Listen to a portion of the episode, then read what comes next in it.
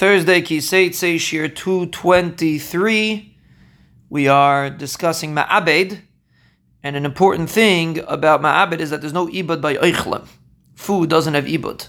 If you salt food, there will be an, there won't be an Issa Deraisa of Ma'abed. There's halachas how you're allowed to salt it. But that was only a din bottom. But Deraisa, there's no Ibad by Eichlim.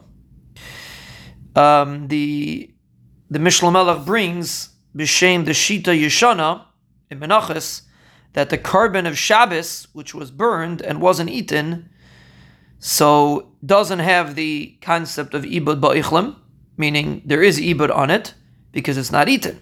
So therefore there is ibud on it.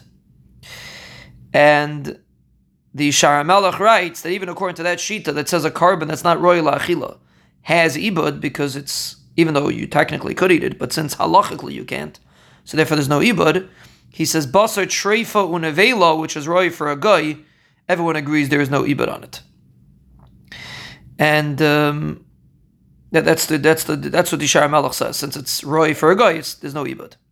He brings from the Ran that chalavim, it's a Ran and Beya, chalavim which are not oichlim have ibad, but oichel, which is really an oichel, there's just an isser on it.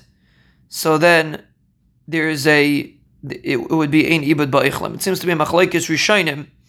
If you have something that's just an iser, if you have ibud ba'ichlim or not, it seems to be a discussion. Shiti Yishana seems to hold that there is it's not considered eichel, and therefore there is an iser ma'abed on it because lamaisi you can't eat it, and it seems to be that the Ran holds that there would be no iser ibud on it because technically it is an eichel.